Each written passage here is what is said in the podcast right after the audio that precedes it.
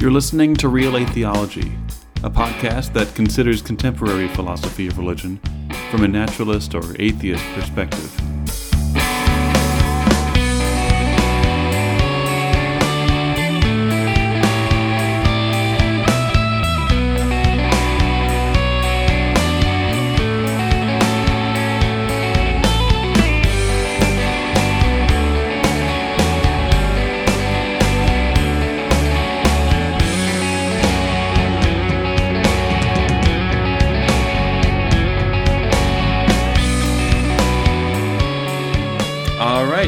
Um, welcome to Real Theology. Uh, my name is Justin, and uh, my guest today is Dr. Dustin Crummett.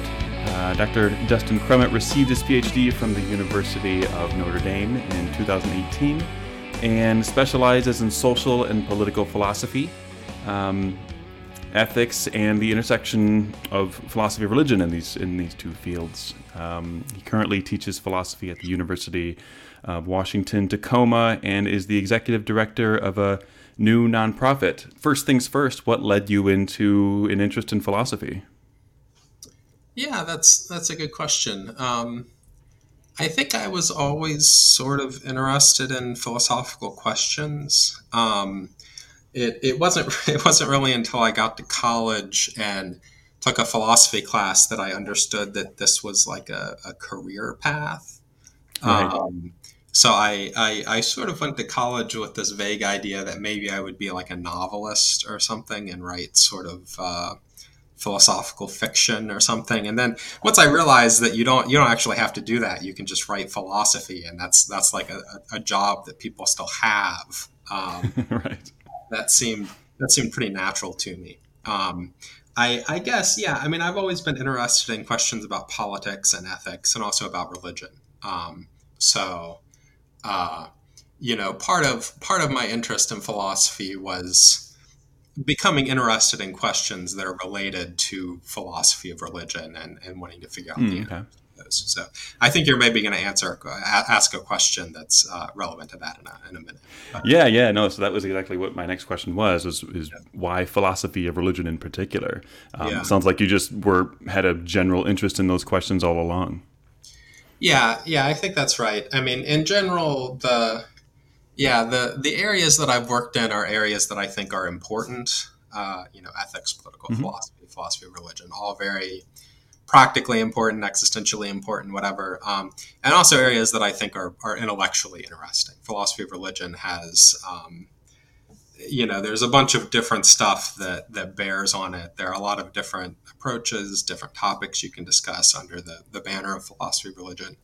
Um, and uh, you know, we'll we'll talk about some of some of the papers I've written taking kind of unconventional approaches or thinking about things that people don't normally think about or that sort of stuff. But Yeah, well, so um, you are a Christian, and um, I guess were you raised Christian, or was was this something that you kind of came to through thinking about these things philosophically, or was thinking about them kind of just an outgrowth of your curious personality, and you were a Christian already, and so you wanted to kind of develop your worldview in a more Yeah, Yeah, I guess I would say um, I yeah I was raised Christian in sort of a, a conservative evangelical environment that's that's quite different from where I am now. Um, and uh, you know, over time, you start wondering like, is this stuff true? Um, I I remember actually, I I think maybe the birth of my interest in philosophy of religion was. Um, I, I had heard some like radio program with some atheist guy who was like a guest and then you know later on I was walking down the street at Disney World. We were on vacation and I thought like what if that guy's right?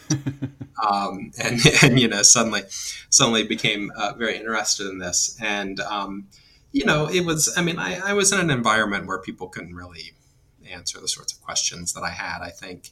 Um, and um, so I, I read, uh, I, I remember I got The Case for Christ from the church library, the Lee Strobel Mm. book. That, that was not convincing to me at all. my first philosophy of religion book too, oh, really? Yeah, yeah. if it um, counts as such. yeah, that yeah, that didn't do anything for me. Um, I read some C.S. Lewis, and that sort of convinced me for a little bit. But then over Mhm. time, I started to think, okay, there are some problems with his with his arguments. I was also reading lots of like online atheist stuff, blogs, you know, people passing along new atheist arguments, that sort of stuff. Um, mm-hmm. And, you know, some of that seemed convincing to me at the time. So, you know, I, I didn't really know what to think. Um, and I, I, I came to a, I came to a point where like, you know, I was very uncertain. I thought of myself maybe as a kind of like borderline agnostic fideist or something. Um, and then in college, I as I studied philosophy of religion, often just on my own, just reading stuff, um, I, I came to think like, okay, a lot of the the sort of online atheist argumentation I've been exposed to is actually pretty bad. Um, there's more sophisticated mm. philosophical work, but the stuff that had been bothering sure. me before was was really not very convincing. Um, and I came to think that there were actually like some pretty good natural theological arguments, um, and that sort of set yeah. me on on the course of yeah of studying these things and of thinking what I think right now. Um, so uh, I, I, guess it's sort of you know there's kind of a common a common story of like somebody taking philosophy classes and losing their religious belief or something. Um, for me, it might almost be the inverse. It might be that I, I would have lost it had I not started studying philosophy and thought like actually the, the way that I was thinking about things previously was not was not the right way to go about it. Um, yeah, that's interesting. Um, some of your first papers, you note a recent increase in explorations of like animal suffering. I was wondering if you had any thoughts on why that tends to be the case as of recent. Like, why are treatments of animal suffering? Why that's a relatively new trend, I guess, in philosophy of religion. Yeah, I mean, I guess it's maybe it's it's easy to explain maybe why it didn't used to be a big trend, just because people are philosophy is written by human beings and humans are sorry my cat is animal suffering she's protesting yeah um, yeah um, but uh, yeah i mean why why has it changed? I think it's partly recognition of the fact that like you really do have to deal with some some problems that are specific to questions about animals um, in order to come at the issue in a way that's going to be adequate. So like uh, you know, once you realize like most of the suffering of the world is animal suffering by far, mm. probably, um, and you know, a, a, lot of the theodicies you might employ with regard to human beings doesn't don't look like they really apply very easily to animals. We know now that animal suffering was going on for like way, way, way long before there were any human beings. So, um,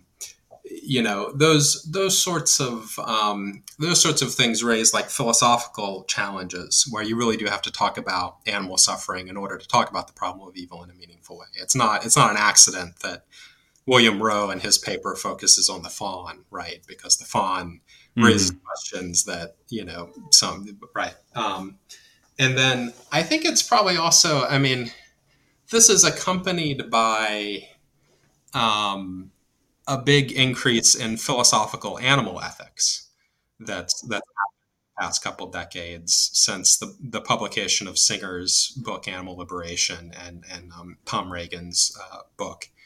Um, and you know also kind of a, a, broader societal interest in animal ethics with the rise of the animal rights movement and animal welfare movements and that sort of stuff. Um, so i don't think that's an accident. I think those probably have some sort of common cause um, what is the common cause? I mean, part of it, honestly, is is a reaction to the fact that like we in our society um, like do the most horrific things to animals that have ever been done more or less with with factory farming which is kind of a, of a, of a, a scale and like obvious indefensibility that like is almost unprecedented in history um, and so part of the concern for animals is i think reaction to that like, wow, this is so bad. Um, and then maybe part of it is also philosophers sometimes talk about this general project of moral circle expansion, like people over time.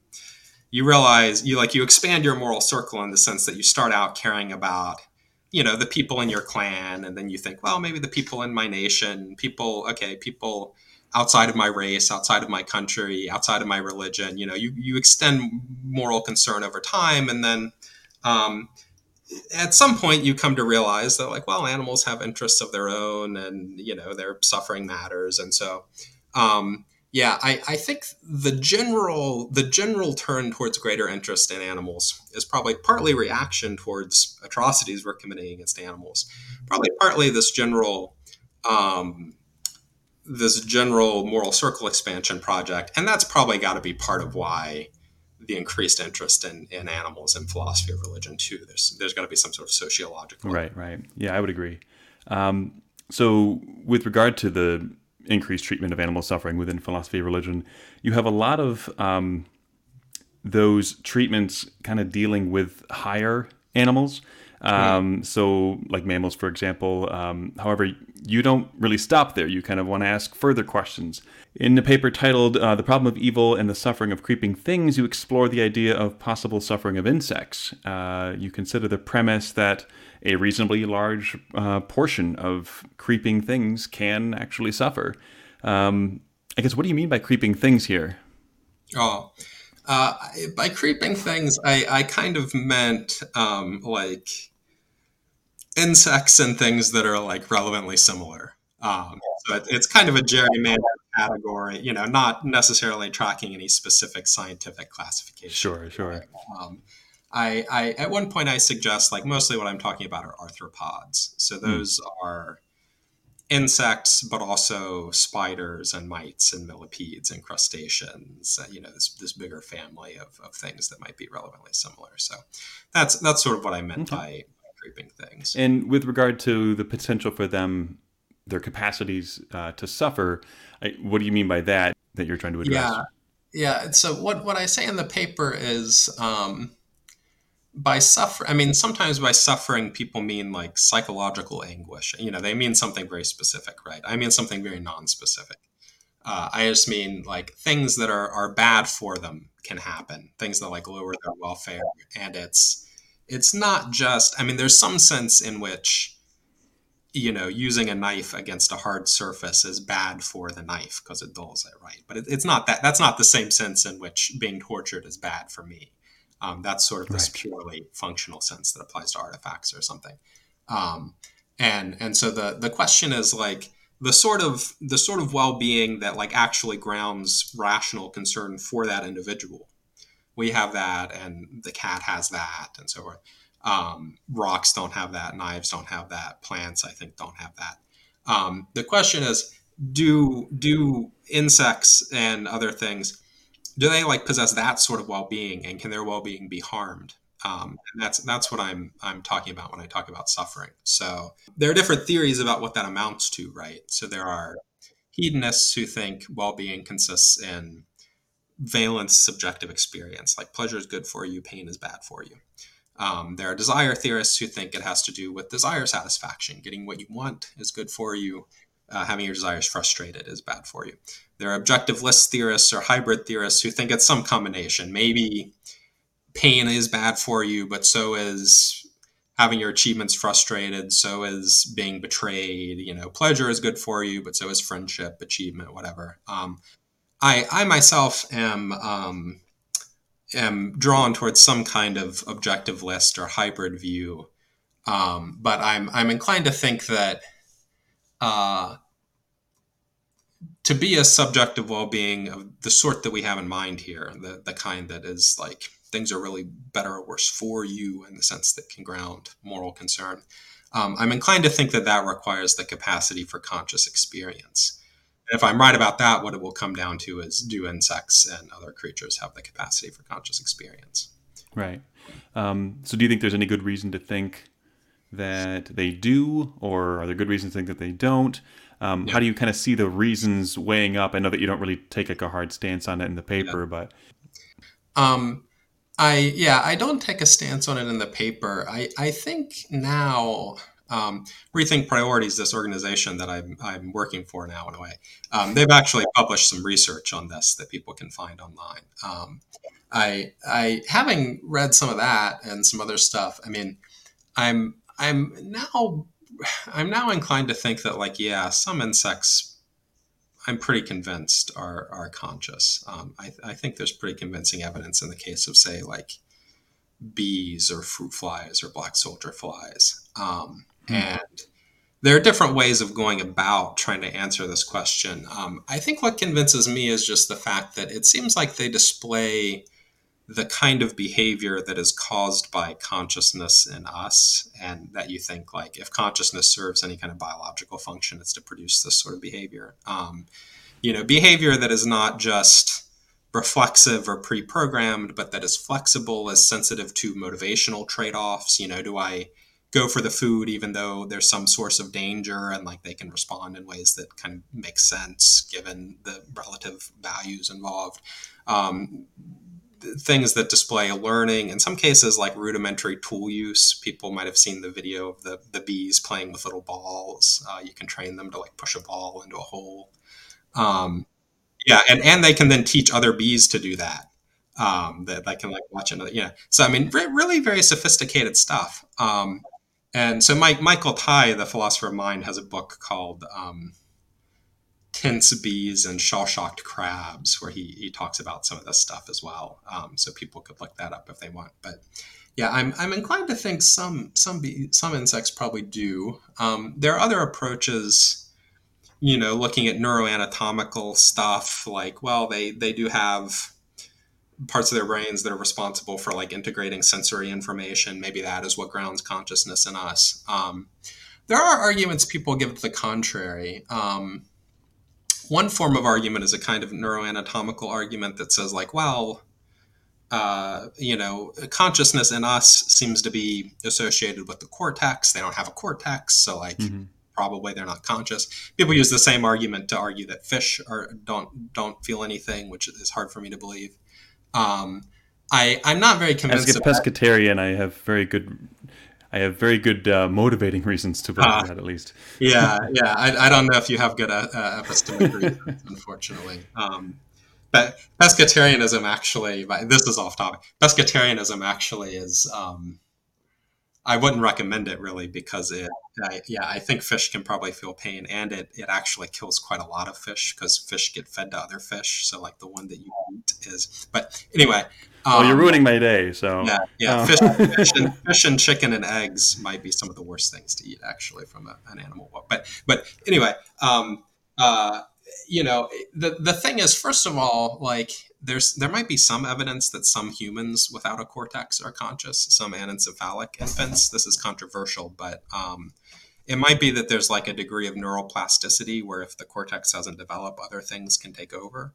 Um, and you might think, well, okay, if humans can be conscious without a cortex, maybe other animals can. But also, we just we know that insects can i mean their brains are just different you know they don't have a visual cortex but they can still see right so um, there there's some reason to think you know maybe this is handled in the cortex for us but not not for them you know? So i, I don't think that's a very strong argument.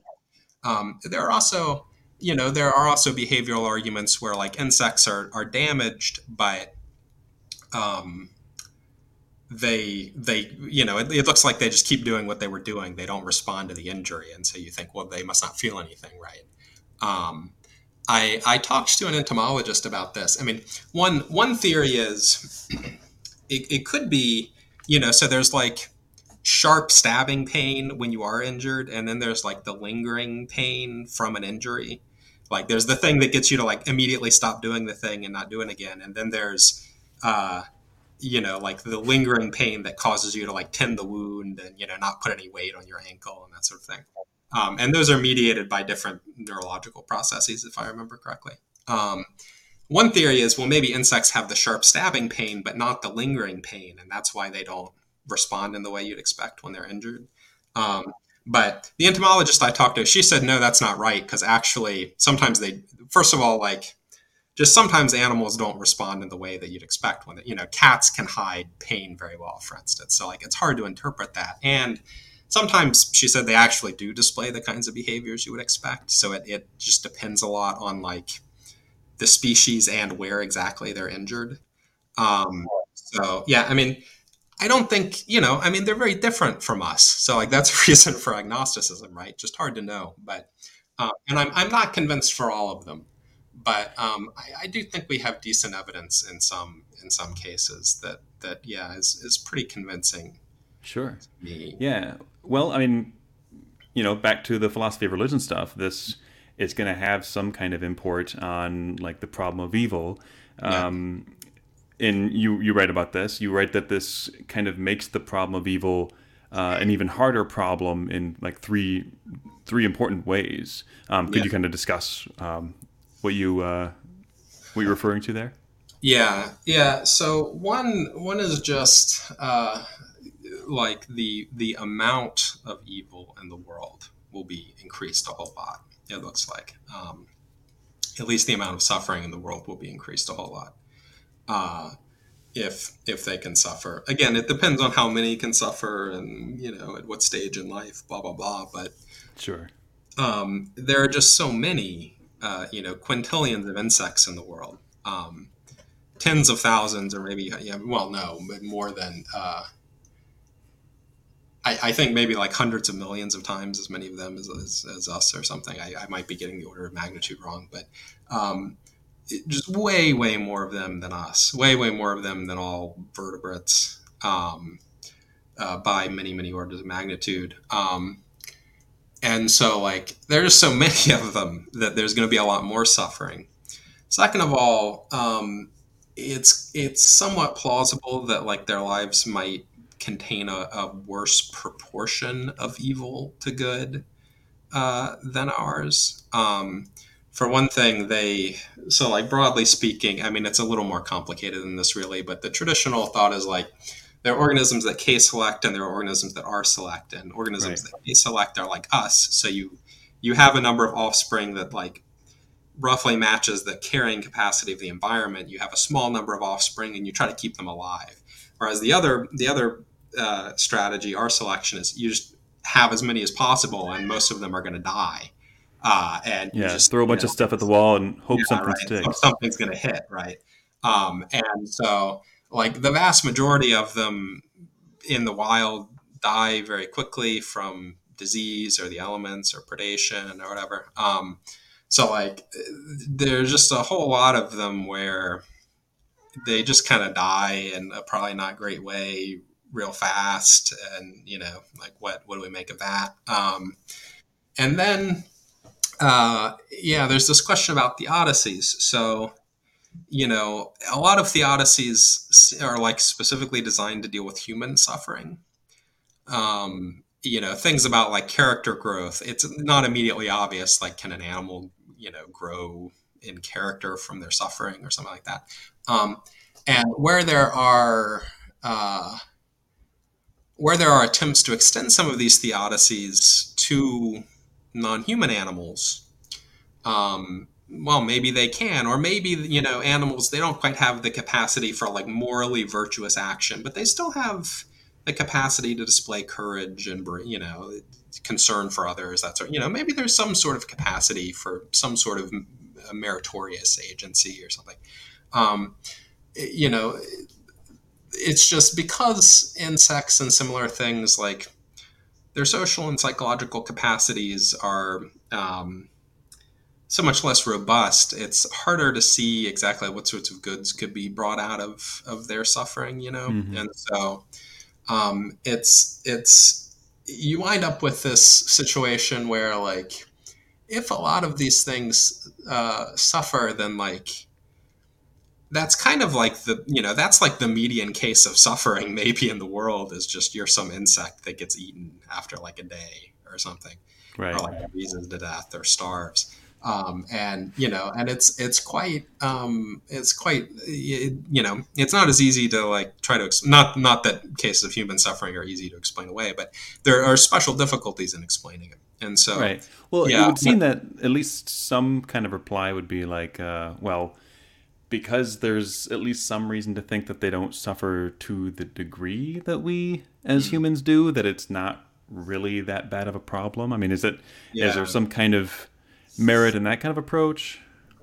Yeah, so it's a little. So there are like two things that the person saying that might mean. They might, they might mean like they have a, a lower moral status, so their suffering like counts for less pound for pound, um, or they might just mean that we that like they don't suffer nearly as much. You know, like their experiences are like maybe much less vivid than ours, or something like that. Um, regarding the the second point, I mean, are their experiences just much less vivid than ours? Um, one thing to say is, uh,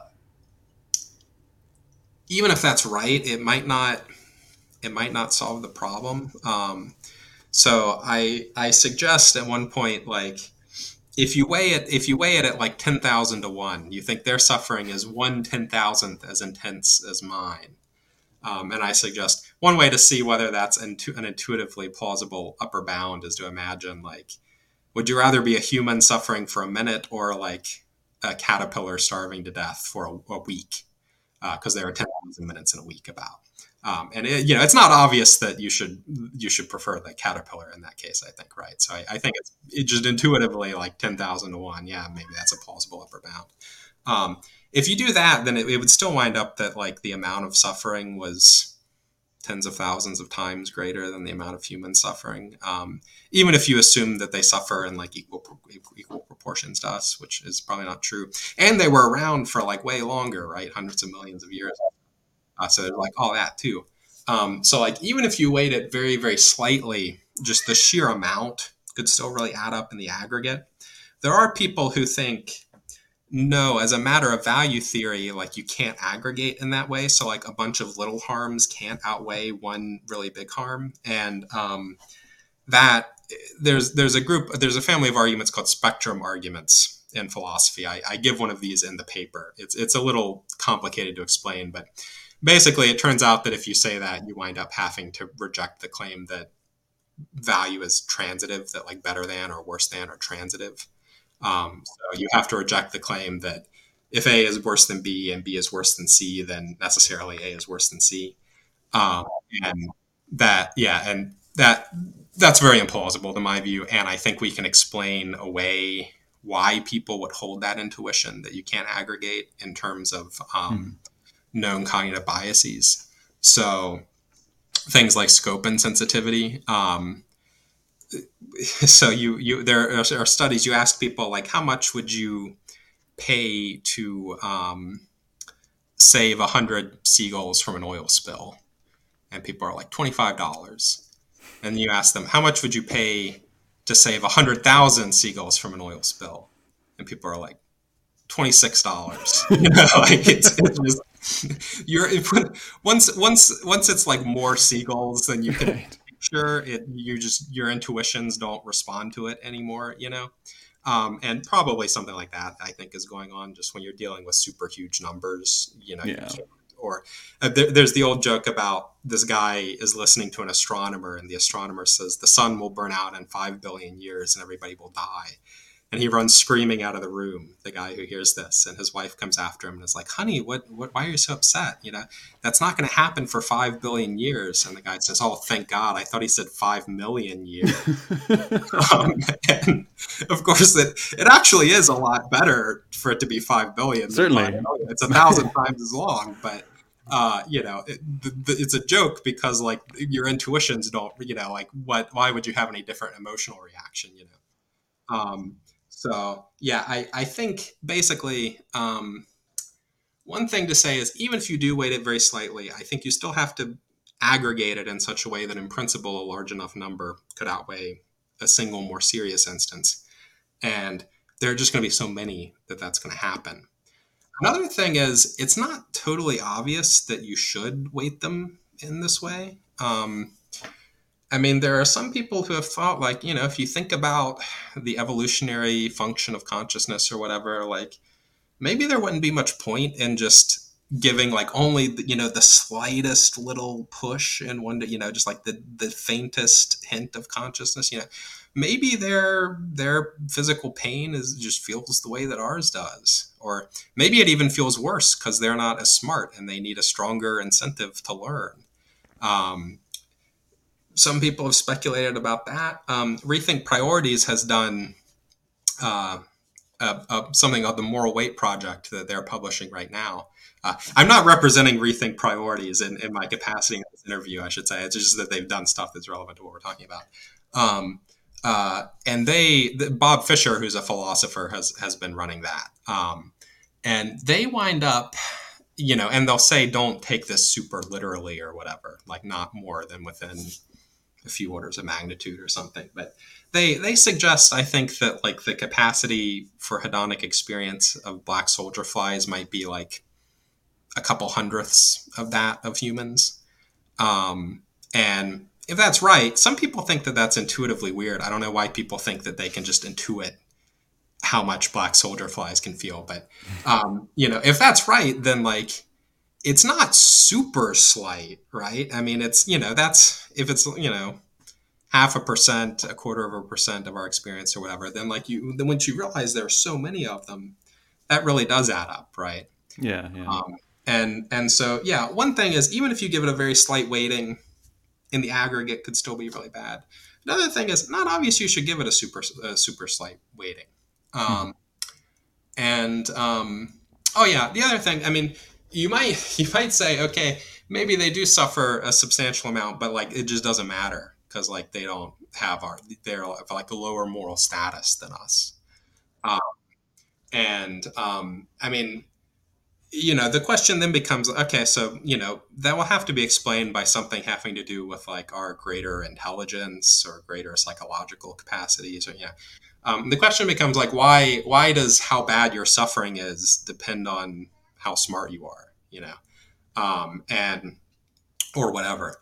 And uh, it you know the kind of the classic worry is that it's very hard to give an answer to that that is principled and that doesn't have bad results that doesn't imply that like some humans are much more morally important than others or something like that. Um, Shelly Kagan is the philosopher who's probably done the most work recently on that sort of hierarchical view. He has a book called Counting Animals, more or less. Um, and he actually says, like, yeah, there are moral differences between humans and moral status based on differences in psychological capacities and stuff.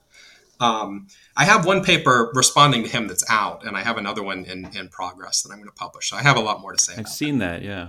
Yeah. Um, uh, the the one that I'm going to publish, I think, is actually um, yeah, it, it has, I think, a, a, pretty serious problem. It shows, I think, a pretty serious problem for his view. But I shouldn't talk about it because it's it's not it's not sure. But um, anyway, I said a lot there, but that's sort of my my response to that that sort of yeah. Um, so, you know, let's say that your suspicions about the uh, you know the so far testing of these insects, let's say that they're correct and that they do feel significant uh, moral pain such that, that this is something that makes the problem of evil significantly harder. Um, I guess as a theist, you know, how would you kind of approach this question? Like, what to you uh, would make sense of this? Um, are there is like a particular theodicy you'd um, go toward? Yeah. So I kind of, I think there's kind of like a broad distinction um, between theodicies where like some theodicies are trying to alexander pope says uh, you know every every partial evil is universal good. Whatever is is right right? Uh, some theodicies are trying to show like for each evil how that serves some purpose in the grand design. Oh that will make you love god more in the end. That will cause you to grow in character. Will whatever.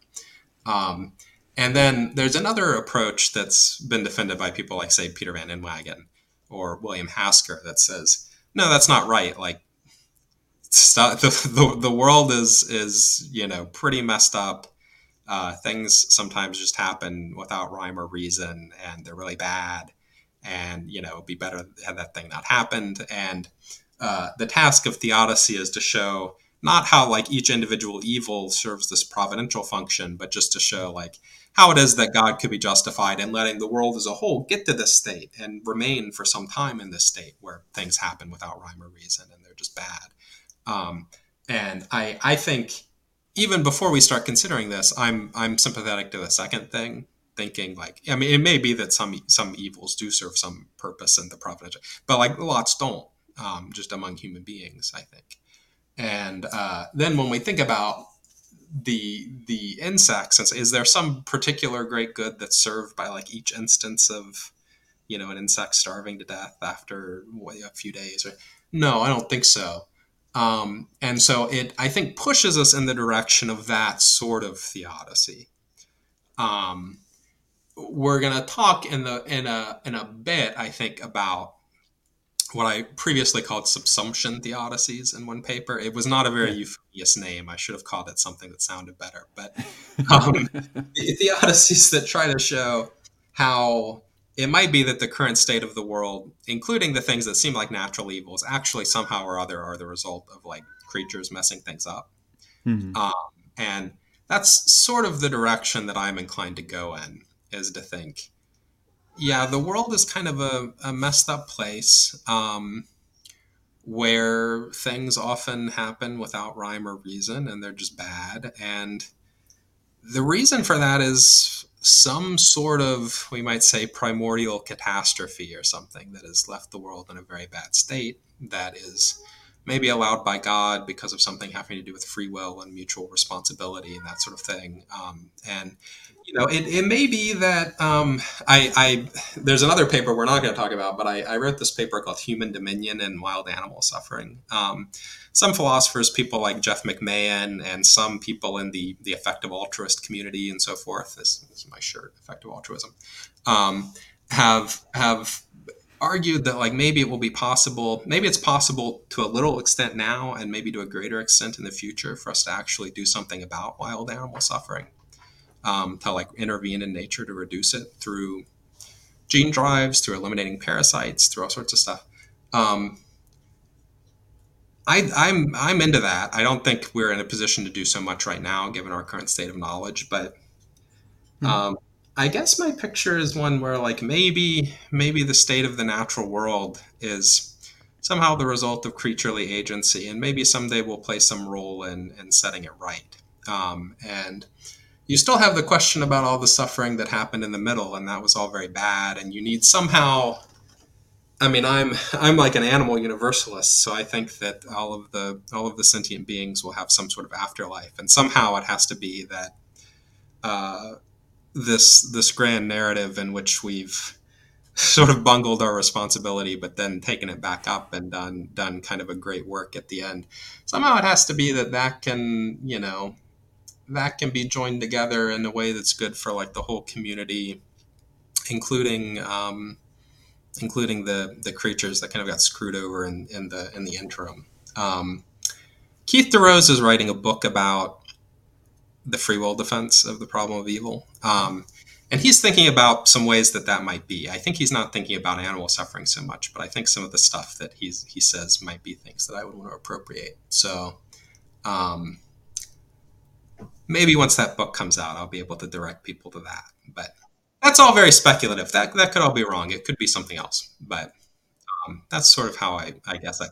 It's all very it's all very weird. I know it's all very weird. That's how I'm thinking about it. So another approach that you um, mention uh, with regard to like what a theist might say in response to uh, this increased, um, well, the increased difficulty of the problem of evil that uh, the suffering of insects would bring to the table um, is a kind of like skeptical theism. And uh, so, skeptical theism is this view, you know, about the epistemic chasm that exists between God and man, and that we're not really in a position to, um, you know, the the atheist wants to say that uh, that it seems clear that there are no reasons God might have that would justify um, the allowance of this suffering. Um, and so the theist uh, the skeptical variety would say, well, no, we just are not in a position to do that. Um, we are hopeless with regard to making any kind of probability judgments about what God would or would not allow. Obviously, there's a lot of literature, especially lately. Um, what what would you say about that response? Would you are you kind of sympathetic to the skeptical theist view, or is that something that you see as problematic? Yeah, so I guess I mean there's like there's skeptical theism and there's skeptical theism, right? So there's kind of like a, a mild form of skeptical theism that just says like, look, you know, um, God uh, knows a lot of stuff that we don't. Like, I've been wrong before. Uh, you know, there are lots of things in philosophy that are confusing to me. Like, so if we don't see some good reason, like, that's not totally dispositive, right? Like, I mean, it's some evidence against theism, but we should hold open the possibility that there's just something we don't get yet. Um, and that, that, um, you know, that seems uh, plausible to me. And in fact, I have to say that about some things because I don't say that I know the reason for every evil that occurs. Um, and, you know, maybe that could be more plausible if we have some theodicies that do some work because you think, well, in some cases we can see the reason. Maybe there are these other harder cases or, you know, whatever, blah, blah, blah. Um, mm-hmm. The more radical form of skeptical theism that's been defended by people like um, Mike Bergmann actually says, like, no, it's like not evidence at all because we have no good reason to think that the the considerations that we're aware of are in any way representative of uh, the goods and evils that exist, the reasons for action that exist, um, and so um, you know it's it's it's a much more robust. It's not merely like well we can't with total confidence be worried because you know we could be missing something. It's actually like we have no clue what's going on. You know uh, and it, the the the fact that I don't see what God does that that's as probative as the fact that like I I see some sentence written in uh, Thai and can't read it. You know, I mean, I I wouldn't be able to read it anyway. Like, what what what's this supposed to mean? Um, so. Um, that that's that view I, I think is way way too strong um, and there are a number of worries with it. Um, one worry is, I mean, first of all, I just I don't think it's right. I just like intuitively, I don't see what the good argument for that is. Um, but then, like, there are also kind of bad implications, possibly. For one thing, it would it would probably undermine a lot of natural theology because basically what it says is like theism just doesn't make any predictions.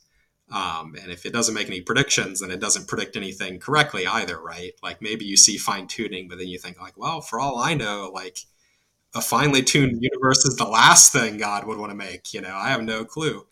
Um, so it would undermine a lot of arguments for theism. It might risk undermining our ability to just make ordinary moral choices. Like, you know, I see some kid drowning, but then I think like, well, you know, the the moral reasons that I know of are not at all representative of the ones that exist. Maybe there's some super good reason why this kid needs to drown. Yeah.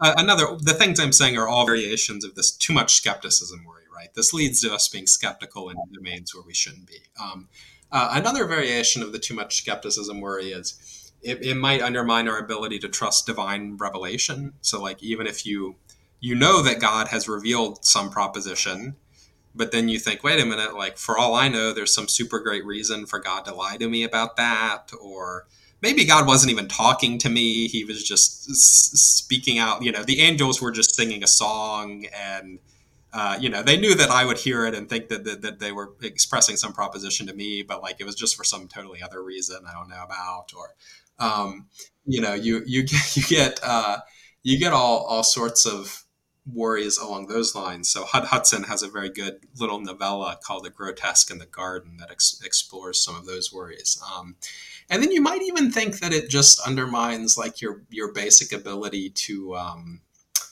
like trust your your like any any of your beliefs. I mean, you know, I, I think the cat is sitting in my lap right now, but like for all I know, maybe God has some reason to um, you know cause me to just hallucinate that the cat is sitting in my lap uh, so like it, maybe now I just have a defeater for all of my beliefs about the external world, all my you know, and and so um, yeah, I mean there there are a number. Nevin Climenhaga has a, a, a good paper um, about this, the name of which I forget, but people can probably find it if they Google. I'm not, I'm actually not sure if it's out now, but uh, the the philosopher is Nevin Climenhaga, um, who he and I went to grad school together, and he does Bayesian Bayesian epistemology stuff. But he, he has a good paper about skeptical theism that maybe is still in progress. I don't know if it's out, but uh, he and I talked about it a while back. That that has some good too much skepticism uh, criticism as well.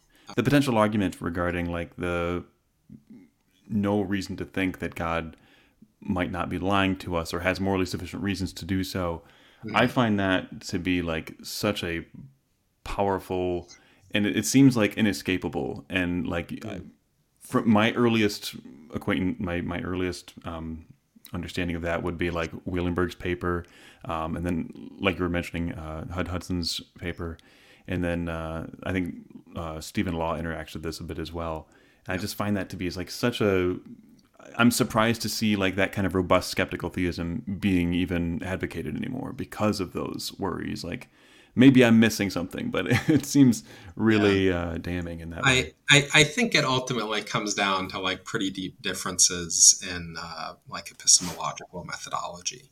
Um, people yeah. people who who don't think that those arguments work often have more foundational views in epistemology that explain why they they think that they don't work and um, you know I, I, just reject those more foundational views but yeah I, I i think it's a very i think it's a very serious a very serious worry so you've also written on the simulation argument uh, with respect to the problem of evil could you kind of introduce us to what the uh, simulation argument is yeah, yeah. So the the simu and this is going to get back into these questions about subsumption theodicy. So I'll try to explain some of the stuff that I said a minute ago, maybe in a minute when we talk about specific, more specific things. But uh, the the simulation hypothesis. This is something that um, initially comes from a, a, paper by Nick Bostrom. Uh, Bostrom suggests um, think about this like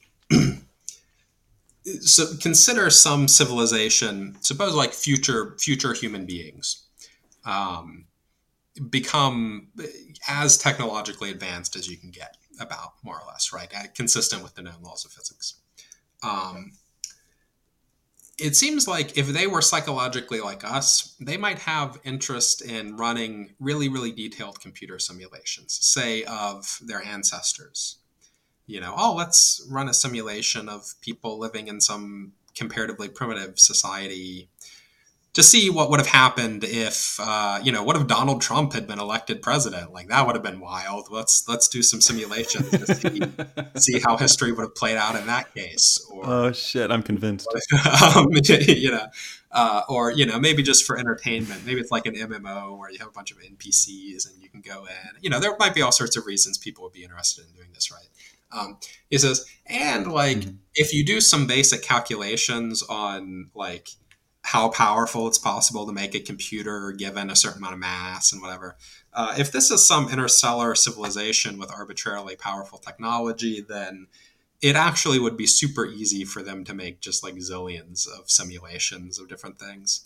Um, and so it looks like if if you know some civilization reaches that point and if they would have interest in making simulations like this and if sufficiently well simulated beings would be conscious you know like a, a, a, a sufficiently detailed ai would be conscious um, then it looks like the vast majority of people who think that they're in you know some crappy old-timey civilization like us the vast majority of observers actually would be simulated observers, right? They would be in some ancestor simulation, this future simulation, this future civilization was running, rather than being in base level reality, right? And so Bostrom thinks um, you should think either, uh, you know, nobody ever reaches that technological stage, or you should think if anybody ever does, they're just they're going to be so, so psychologically different by that point that they're going to have other stuff going on. They're not going to do this. Or you should think sufficiently detailed simulations wouldn't be conscious. I actually think that's that's probably not true.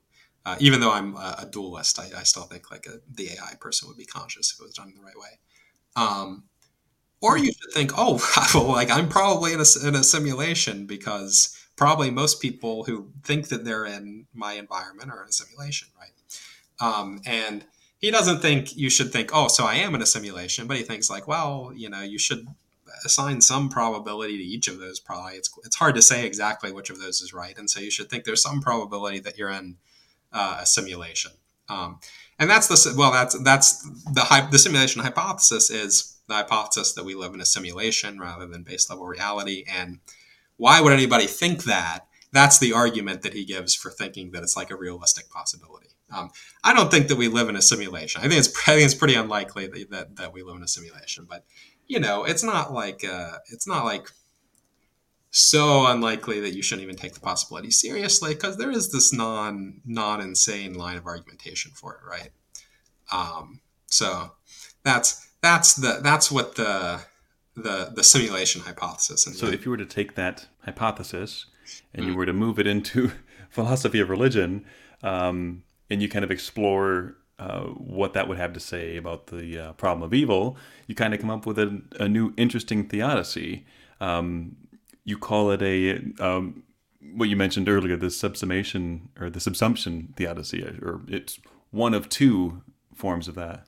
One of three. The the thought I actually so I came up with this independently. I wasn't the first person to come up with it though. I, I think the first person to come up with it was Barry Dainton there's a little section in a paper where he he mentions this possibility. Um, and I came up with this independently, having heard Elon Musk talking about the simulation hypothesis. I read some article and I was like, Wait. um, and I was thinking about this. Um, so I came up with this independently and and wrote the paper and thought and then like kind of put it aside because I thought like you know this is a weird idea I'll work on it more later like there's no way I'm going to get scooped right? This is such a niche topic. It's not like somebody else is going to write that. And then Barry Dainton published a whole paper about it. So he beat me to the punch. So I did get scooped. But then I went back and changed the paper I had written to be kind of a response to him.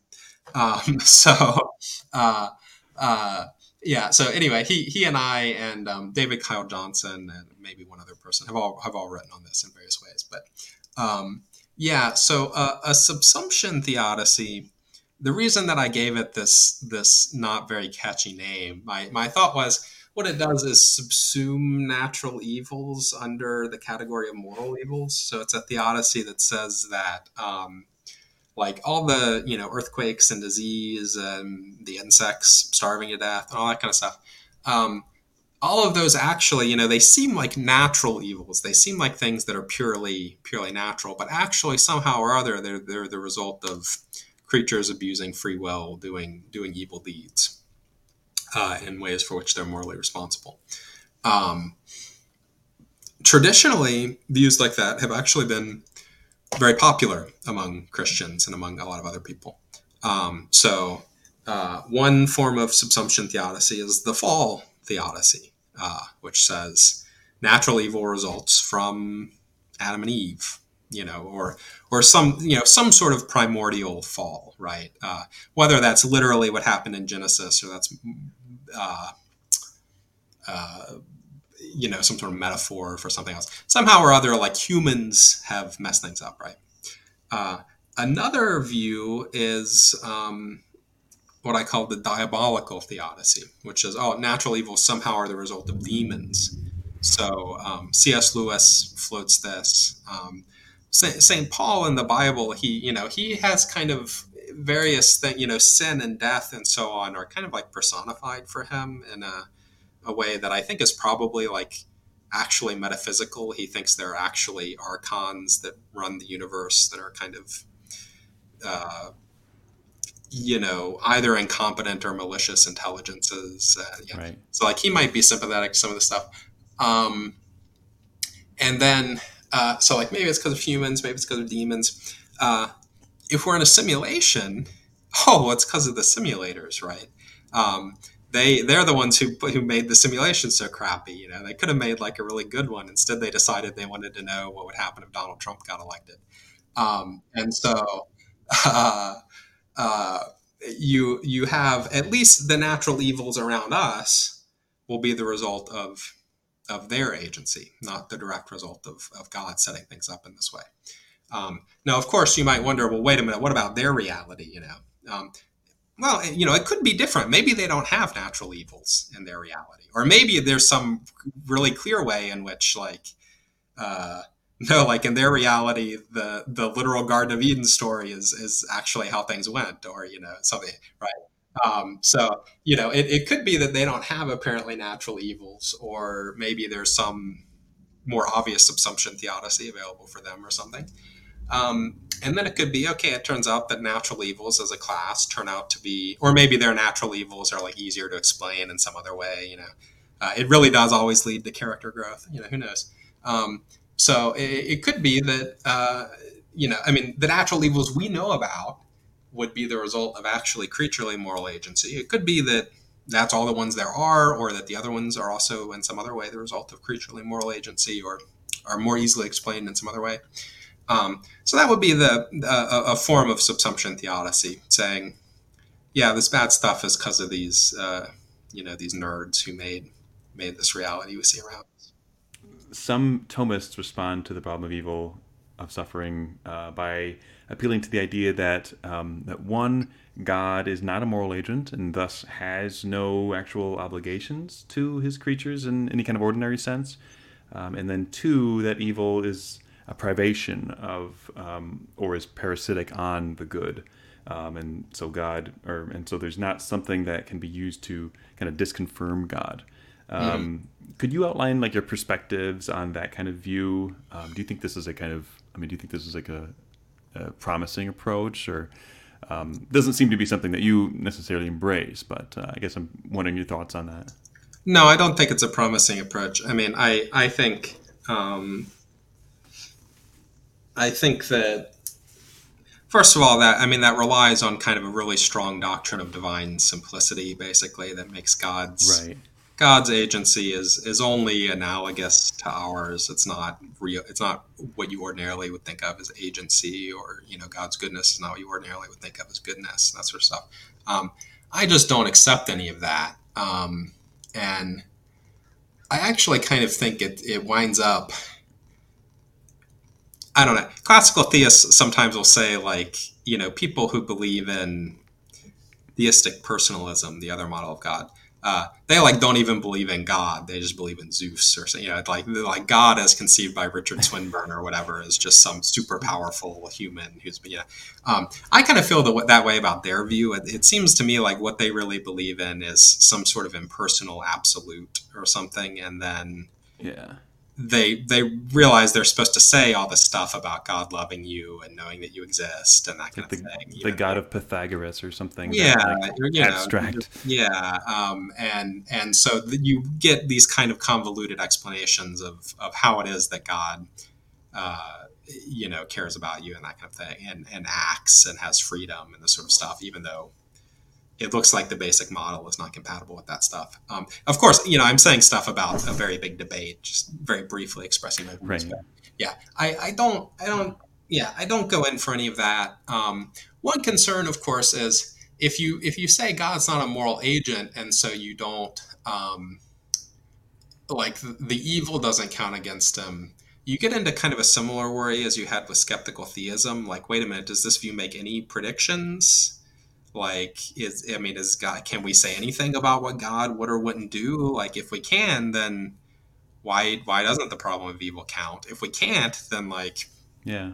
you know um of course they'll they'll say well you can still show that god exists because often they think you have like basically deductive proofs that don't rely on claims about what god would or wouldn't do but just the fact that they're contingent things or something like that. But um yeah, I'm not. I'm not sympathetic to that move. Um, the thing about privation, I guess, um, you know, sometimes they'll say the thing about privation specifically in response to. They often accept some sort of causal principle where, like the the effect has to be somehow contained within the cause, and so the worry is like if there's evil in the world does that mean that there's evil in god? And they say no because evil's not like a real thing. It's merely a privation. Um, and right, right. you know i guess i don't accept the view that evil is only a privation. Um, it seems i mean you have to have a, a, very specific view of like the convertibility of being and goodness and that kind of thing to, to get that. Um, but you know uh, is it can it do anything more? I mean, any anything more than just block this worry about the causal principle and doesn't imply that there's evil in God. Uh, I don't think it could do anything more than that, even if we accept it. I mean, you know, if you build a car without an engine, like the lack of an engine is a privation, I guess, but it's not like the lack of an engine therefore can't count against you being a perfect car designer.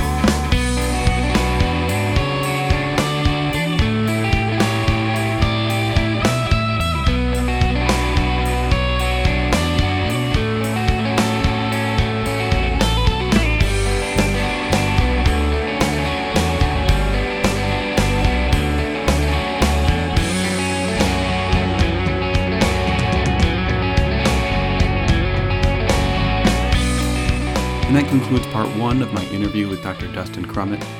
You can find more at his website, dustincrummett.com, as well as his YouTube channel, which features several fascinating interviews as well as informative lectures.